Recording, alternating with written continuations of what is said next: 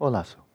This morning, rather than reading the text prior to the guided meditation, we'll just let um, Padmasambhava himself, through the text that is, of course, uh, guide us in the meditation. I'll give a little bit of commentary here and there, but so you can distinguish between the text and the commentary, simply look at the text afterwards. I won't try to, I won't every, every t- single time say, now it's me speaking. So please find a comfortable position and we'll begin.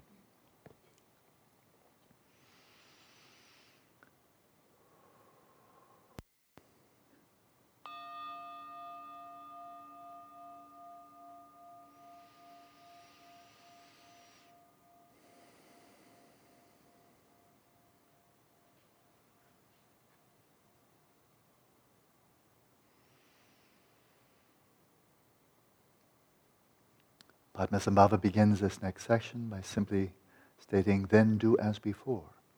So let's do as we have done before. Settle the body, speech, and mind in the natural states. And for a little while, calm the mind with mindfulness of breathing.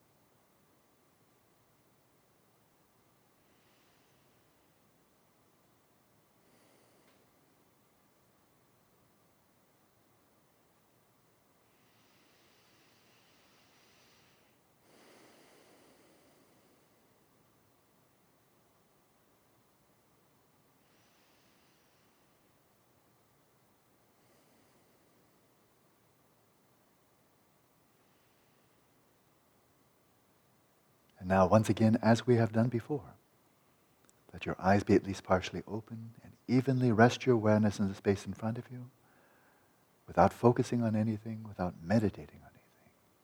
Just be present without distraction or grasping.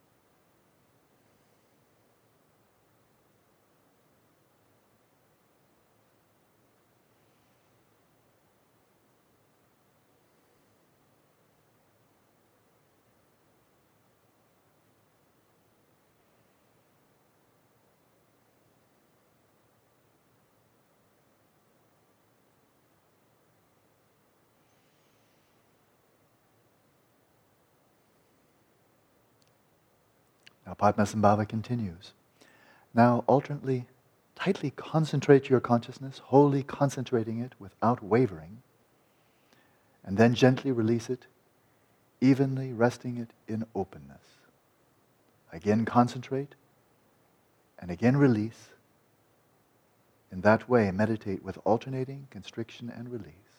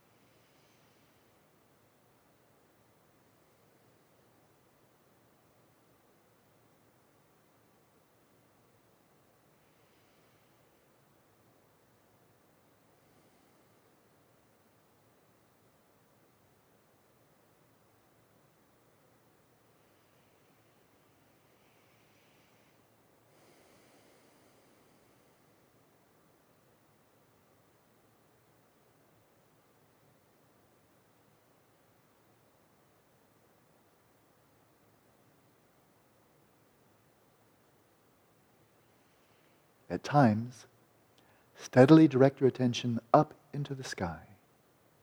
That is, up into the space directly above you.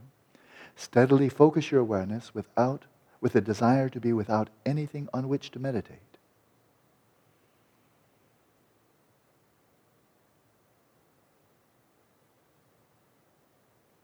That is, simply direct your awareness up with no target, no visualization, as if you were listening to a sound way up above your head. Simply direct your awareness without visualization, without a target, in the space above you, as far as your awareness can reach.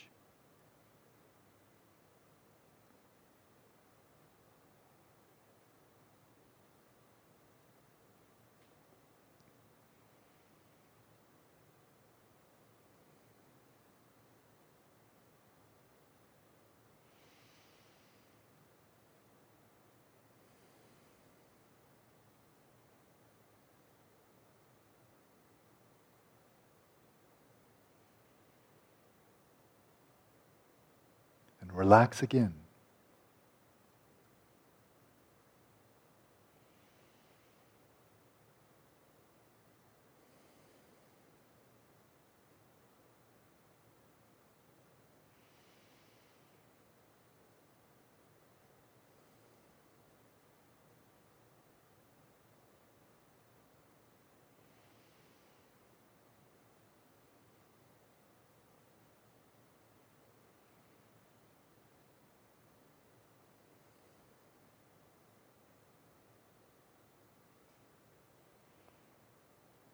At times, steadily, unwaveringly, direct your awareness into the space on your right.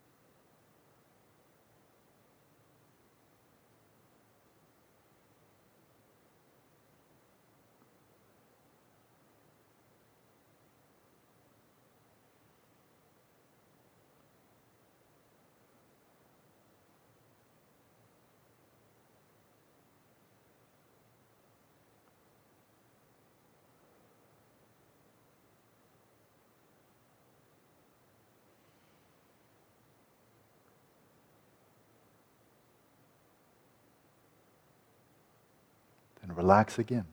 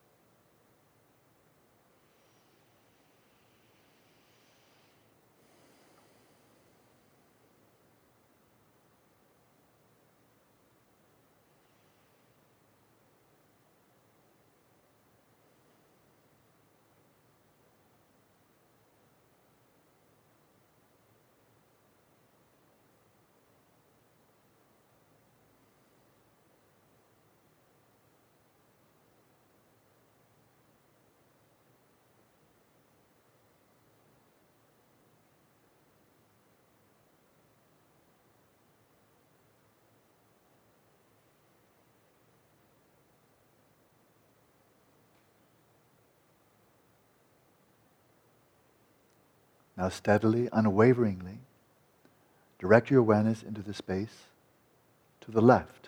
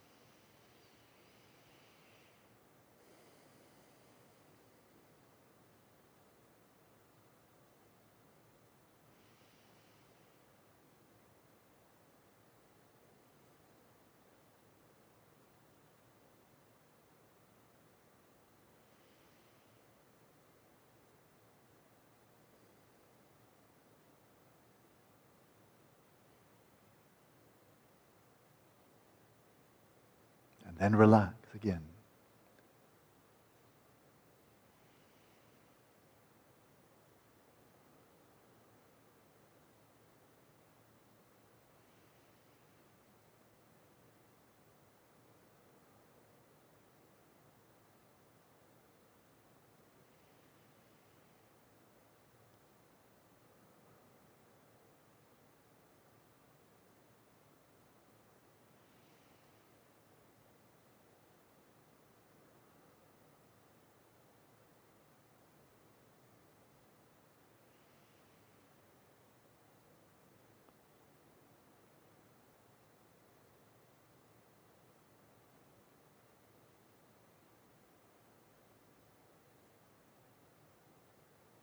Then steadily, unwaveringly direct your awareness downwards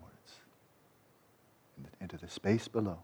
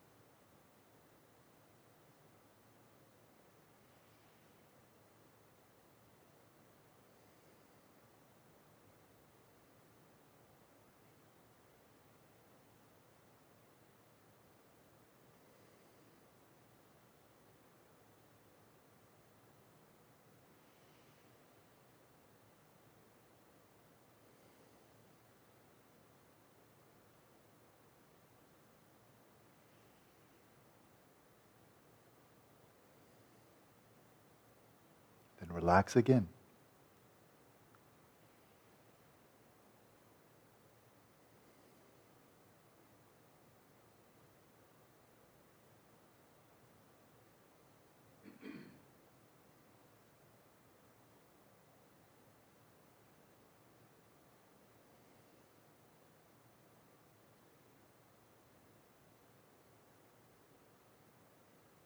During each session, rotate the gaze around in those directions.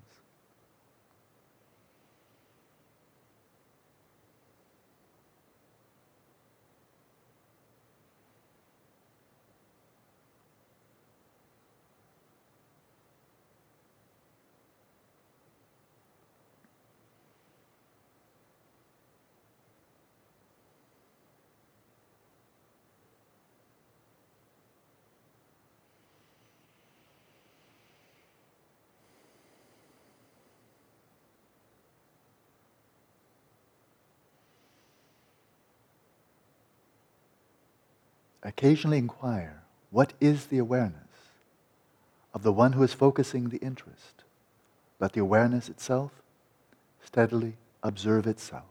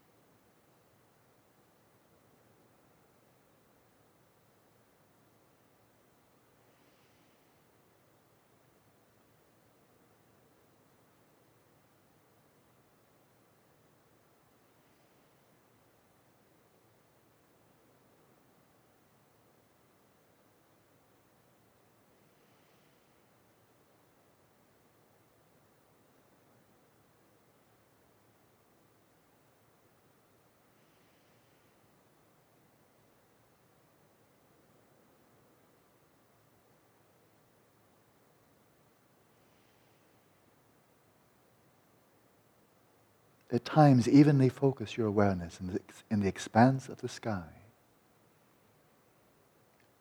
Sorry, I just I skipped ahead.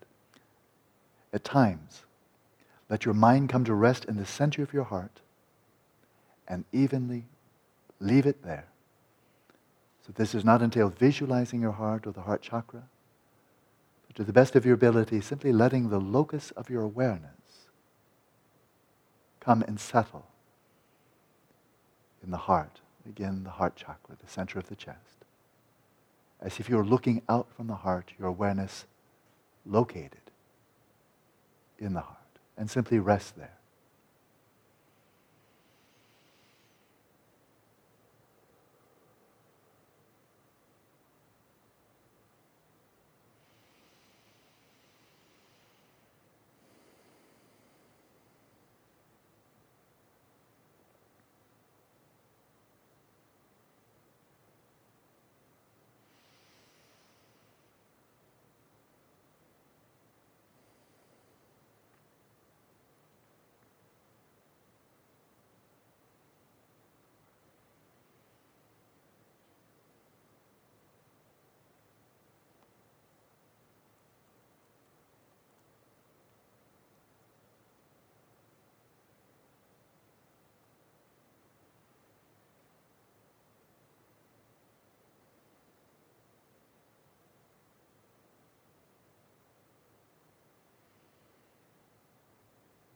And at times evenly focus your awareness in the expanse of space and leave it there.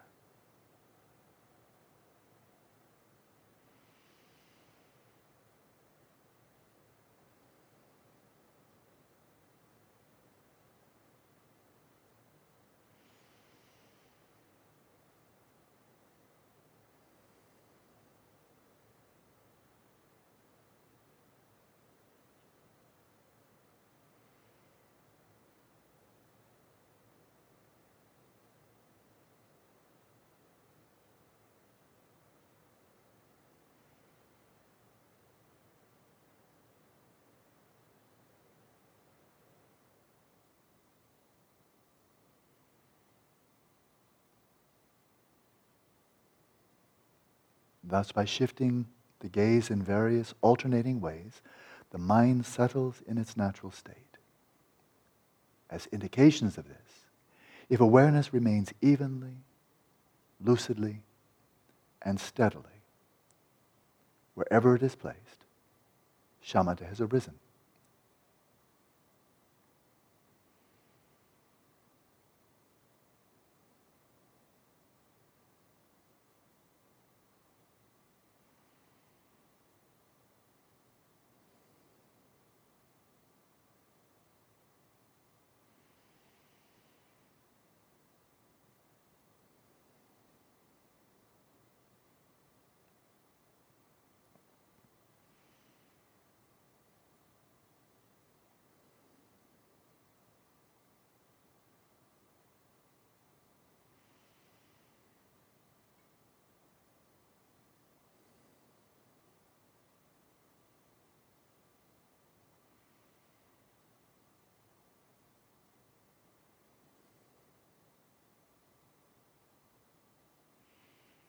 If awareness becomes muddled and without mindfulness, that is the problem of laxity or dimness.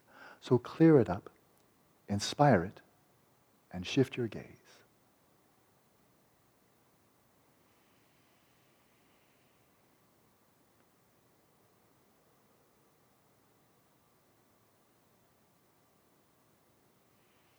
If it becomes distracted and excited, it is important that you lower your gaze and release your awareness.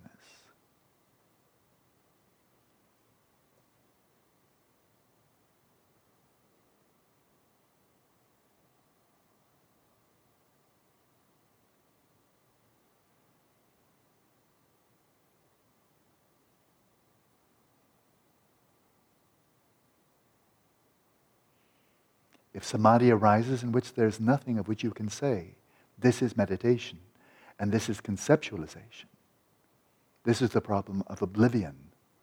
So meditate with alternating concentration and release and recognize who is meditating?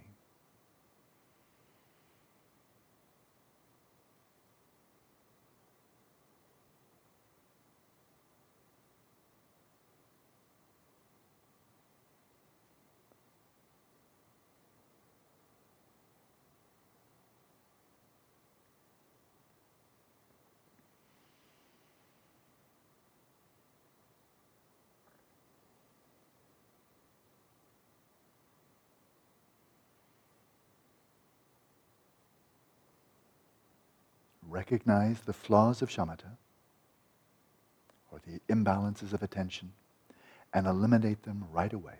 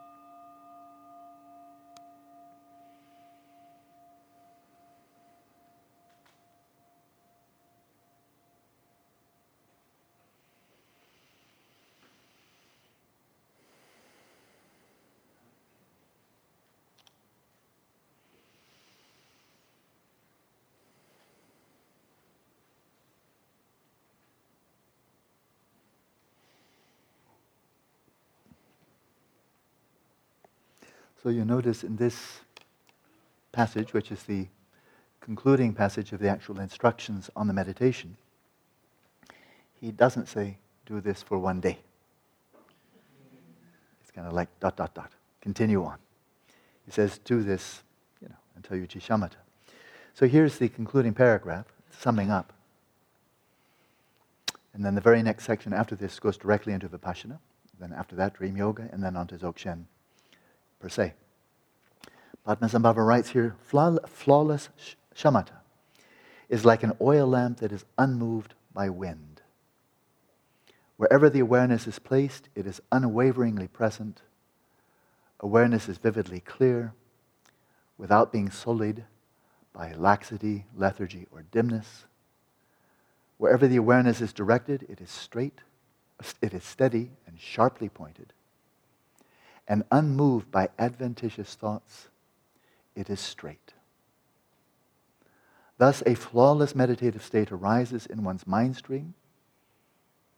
So, you might recall earlier he said that some people will go for the view first and then meditation sec- meditative state, the meditative state second, and others, and he said, according to my tradition, go for the meditative state first, and then they seek the view, specifically the Dzogchen view. So I said earlier that what he's referring to with meditative state is referring to shamatha. Here he, he says that. And so, thus, a flawless meditative state arises in one's mind stream. And until this happens, it is important that the mind is settled in its natural state. In other words, don't give up, Don't cut short. Don't abort the mission, but do it until your mind has settled in its natural state. And elsewhere in the Vajra Essence, then he really elaborates what exactly that means. This is a rather short and just purely a practice manual. The Vajra Essence is definitely a practice manual, but it, how do you say, it elaborates more fully, giving context. And so there he makes it so clear that the mind is settled in its natural state when your mind is actually dissolved into its relative ground state, the substrate consciousness. So Padmasambhava here continues without genuine shamatha arising in one's mind stream, even if pristine awareness is pointed out, it becomes nothing more than an object of intellectual understanding, and one is left simply giving lip service to the view, and there is the danger that one may succumb to dogmatism. So, very nice to receive pointing out instructions. Many people, including myself, have experienced some kind of a shift in awareness, quite meaningful, when in the presence of a really accomplished Lama. But if the mind isn't yet a suitable vessel, if it hasn't been prepared, the soil has been not tilled and mulched and fertilized and watered and so forth, if you're not really ready for that, then you may indeed receive something, some real shift of perception, some kind of a breakthrough, some altered perception can certainly arise when you receive pointing out instructions. But then before long, it just slips away and it becomes an object memory. And then when it goes for pointing out instructions again, maybe it gets it again and again and again. But it keeps on, it's like trying to hold water, you know, between your fingers. It just keeps on slipping away, slipping away. Once you receive the pointing out instructions, of course, if you're truly a suitable vessel, then your practice, as I mentioned before, is now that you got the taste, now good. Now just don't do anything else except for sustain that all day and as much as possible all night until you really become a vidyadhara. And vidyadhara is where it's backed thoroughly with shamatha, thoroughly with insight into emptiness, and you're simply resting non conceptually without mediation in a direct, mm, non dual realization of Rigpa. So that's what the pointing out instruction is really for to give you the scent and if you're really a suitable vessel, then you just take it right through and become a Vidyadhara. It said that Dudjom Lingpa led 1,000 people to become Vidyadharas. So I think that's quite impressive. It's about 150 years ago. And so, but if the, again, if the suitable vessel hasn't been created through the kind of the hard work of shamatha, vipassana, the preliminary practices, practices like the four immeasurables and bodhicitta and so forth, if one simply goes for pointing out instructions and then it just becomes a memory, then that's all it really ha- comes. It's just, as he said, it becomes what? An object of intellectual understanding. That as you recall, oh yeah, three years ago, five years ago, I met this wonderful Lama, received pointing out instructions, it was really great. And you just have now an object of the intellect, just something to hold on to. Once I received pointing out instructions, but, but not sustained. And exactly the same things happens when people practice vipassana with no real grounding in, in shamatha they may indeed, it does happen for sure, get some really significant breakthroughs, some real insights. Some may be very, you know, very, very meaningful. We had a person here some time ago in an eight-week retreat. He was in a Vipassana retreat and had some real breakthrough. It was, I mean, it was very meaningful for him. Uh, and I don't doubt. I think it was probably very authentic, tremendously meaningful. He went to the Vipassana teacher and, and described what he had experienced. And the Vipassana teacher told him, uh, well, you're finished. You don't need to meditate anymore.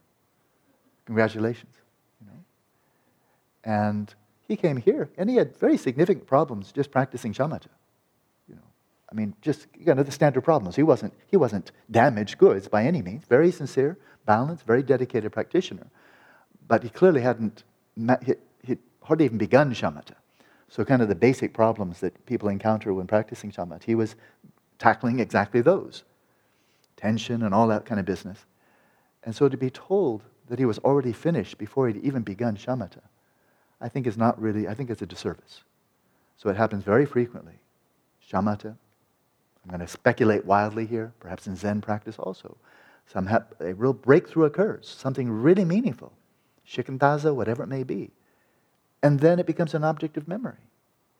And you couldn't sustain it. It's a very simple reason. You've not prepared the ground. So what, is, what does Padmasambhava say here? And this, of course, in Vajrayana as well. People practice the regeneration, completion, and so forth and so on. But it doesn't, it's not sustained. It's not sustained. Simple reason. Tsongkhapa says this, Shantideva says this, Padmasambhava says this, Dudjom Lingpa says this, Lerab Lingpa says this, Panchen Losang Chökyi Gyaltsen says this. I mean, all of the greats are saying this, and I just, I still, I'm get discouraged a little bit. Like, why are their words of wisdom so widely ignored? Why are we being so impatient and therefore superficial? So Padmasambhava states here, thus the root of all meditative states depends upon this, settling your mind in its natural state. So do not be introduced to pristine awareness too soon, but practice until there occurs a fine experience of stability. That ends Padmasambhava's teachings on shamatha. So I don't know how that can be more clearly stated. Um, there it is. And turn off my computer. Questions about the practice? Is it all clear? We're going to go to another presentation. We're only halfway through the week. We're going to go to Panchen Rinpoche's presentation tomorrow, which integrates the settling the mind with the awareness of awareness in a very elegant, very deep way. He was not only a great, incredibly great scholar, one of the foremost followers of Tsongkhapa, but also a very, very deep meditator himself. So we'll look at from the Gelugpa side, but you'll see that it's not something really Gelugpa. It's just, it's just jumping into the water and enjoying the water immersing oneself in shamatha practice. Any questions? Is it all clear so far?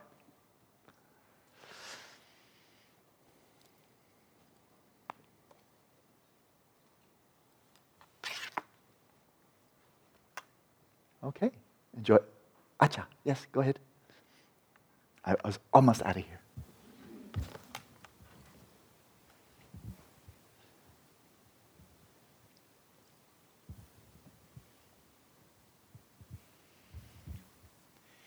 Alan, is this the exercise where you recommended the eye mask? Say it again, please. Yeah. Is this the exercise, this oscillation exercise? Is yeah. this the one where the eye mask is supposed to help? Well, it certainly can. You don't need it, obviously. He didn't no. have an eye mask. But the, uh, he missed it by that much. You know? Um, no, the eye mask is very helpful in the sense that your eyes can be wide open, but, but then you're, you don't have any distraction from the surrounding environment you know, because clearly he's not saying going out to the visual domain. You're going into the space, the space of the mind. So the eye mask is very helpful in the sense your eyes can be wide open, and then you can really have a very clear sense that you're directing your mental awareness, and not just focusing here and there with your eyes, which anybody can do, and that's not meditation. Okay? Yeah. yeah. The dynamic duo. yes, please. Yes, please.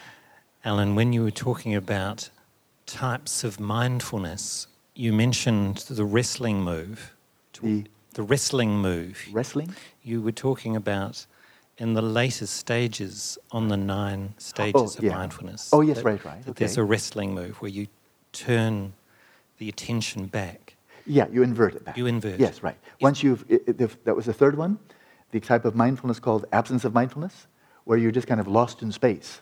You know, you just slip, you're slipping into the substrate, but again, not lost in space at the sense of oblivion unknowing. You're, otherwise, for that, you just, all you need to do is fall asleep, non lucidly. But here, you're slipping into space. You're totally immersed in space. You're aware of space. There is the cognizance.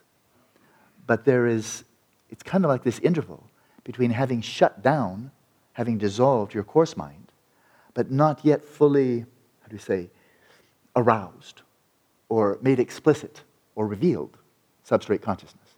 And that's where that final move comes in that inversion of awareness, not simply resting in space, but kind of then embracing the substrate consciousness itself in a non dual experience of space and, of substrate and substrate consciousness. So go ahead. I wondered if awareness of awareness had a flavor of that, because you're kind of. Oh, absolutely. Sure. That's a very good question. The settling the mind into natural state. See, that, those four mindfulnesses uh, based upon, first of all, distinguishing between stillness and motion. The four mindfulness taught in the Sharp Vajra of Conscious Awareness Tantra are specifically relating to that practice of taking the mind as a path, which we've been calling settling the mind its natural state. And just as a reminder, what, you, what is your object of mindfulness? Space of the mind and its contents. But after some time, there are no more contents. So there you are. You're just attending to the space of the mind welcome to the third mode of mindfulness, which is absence of mindfulness. And then you invert, right? So you finished with that. The show's over. Like there was a movie, and it got less and less and less, fainter and fainter and fainter, fewer and fewer episodes, until it's a blank three dimensional screen, just a substrate, right? And moreover, there's not even any invasion uh, from the other sense fields. It's just a blank screen. And then you invert. Now, in this practice, where not only are we not attending to the contents of the mind, taking an interest in them, observing them, observing them, we're not doing that, of course. Thoughts, images, and so forth, just not interested.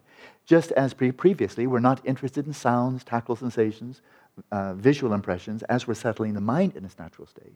It's selective, and we're just focusing on the space of the mind and its contents.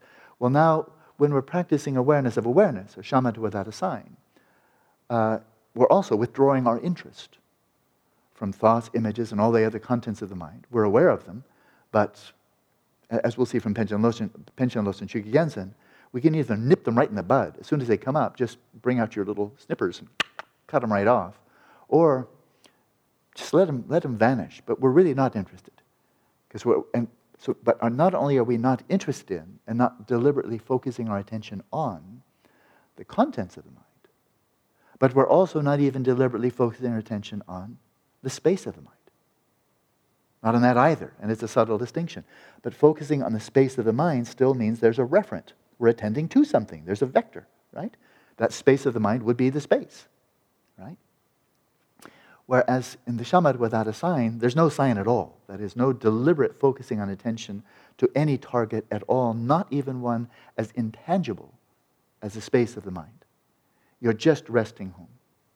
So when you follow the course of that, especially when it gets really simple, and that is Tsongkhapa's approach, and that is just resting in the sheer luminosity and the sheer cognizance of awareness, and not doing anything else, just resting there, right? Then,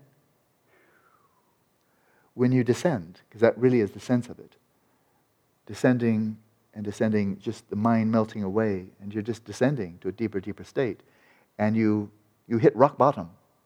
And the rock bottom, of course, is your substrate consciousness. Then you're already there. You've already inverted. The whole path was one of inverting rather than waiting, that, waiting on that until the last step. Okay? So this one, while the settling the mind takes you to just leaving your awareness in space, which is what Padmasambhava was just talking about as a preliminary exercise. Remember when we, we went up and down and, and right and left to the heart and then attend to space, and now just leave it in space. Okay? So there's one approach. But, the but, but, but, but it then is always coming back to just awareness of awareness. So the settling the mind leaves you in space, and then you invert. The, the shamatha without a sign entails pretty much all the way through. You're relaxing is simply coming back and letting awareness remain in its own place and illuminate itself. So that's it. So you're skipping out all of the intermediate stages and just coming right into awareness. That's awareness. Okay. Yeah. Oh, yeah.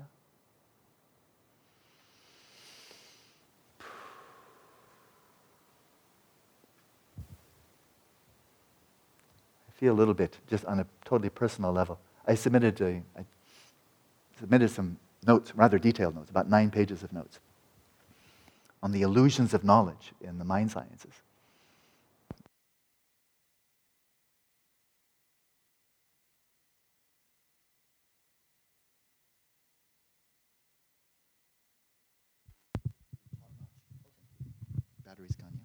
At the suggestion of a friend of mine who's a really top-notch science writer. Because I was saying, you know, where might, this, where might something like that be published? He said, well, check with this guy. I'll leave it all anonymous. Um, but it was just, it was purely, there's no reference to Buddhism in this at all, simply called The Illusions of Knowledge and Mind Sciences. And it was just simply showing how there's actually no evidence at all, no compelling evidence for the scientific equation, the materialistic equation of mind with brain. It's just no evidence at all. It's just completely inconclusive evidence. And when it comes to reason, there's no good, compelling reasoning either.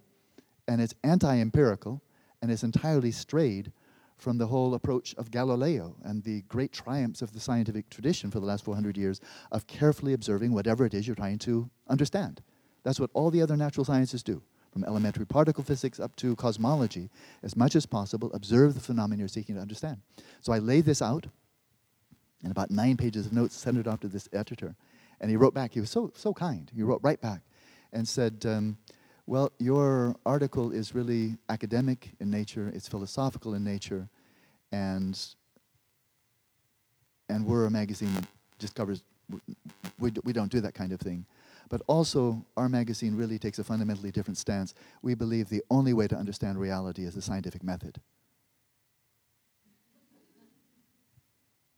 And it was nice. I mean, he was being very straightforward. Um, but I thought, wow, how interesting.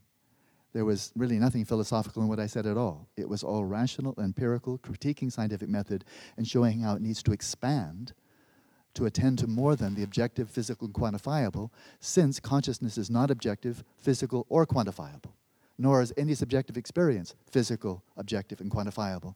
Therefore, the scientific methods should start embracing and attending closely to the natural phenomena of consciousness, states of consciousness, mental processes, attending to the phenomena they're trying to understand, just as all the other branches of natural science do.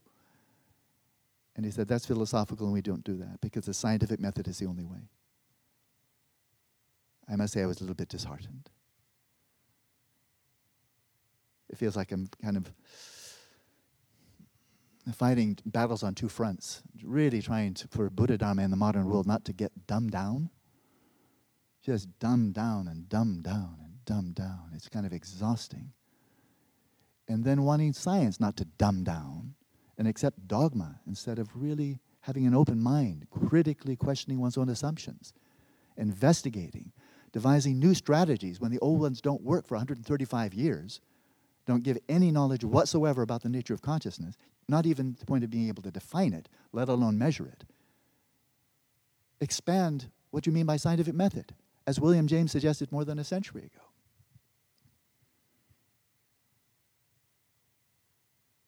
So sometimes I get a little bit tired. Fighting a battle on one front would be quite sufficient. Trying to do it on two fronts simultaneously gets a bit exhausting at times. But then that's what meditation is for. Release it, go back to your own practice. That's what I'm going to do right now. Enjoy your day.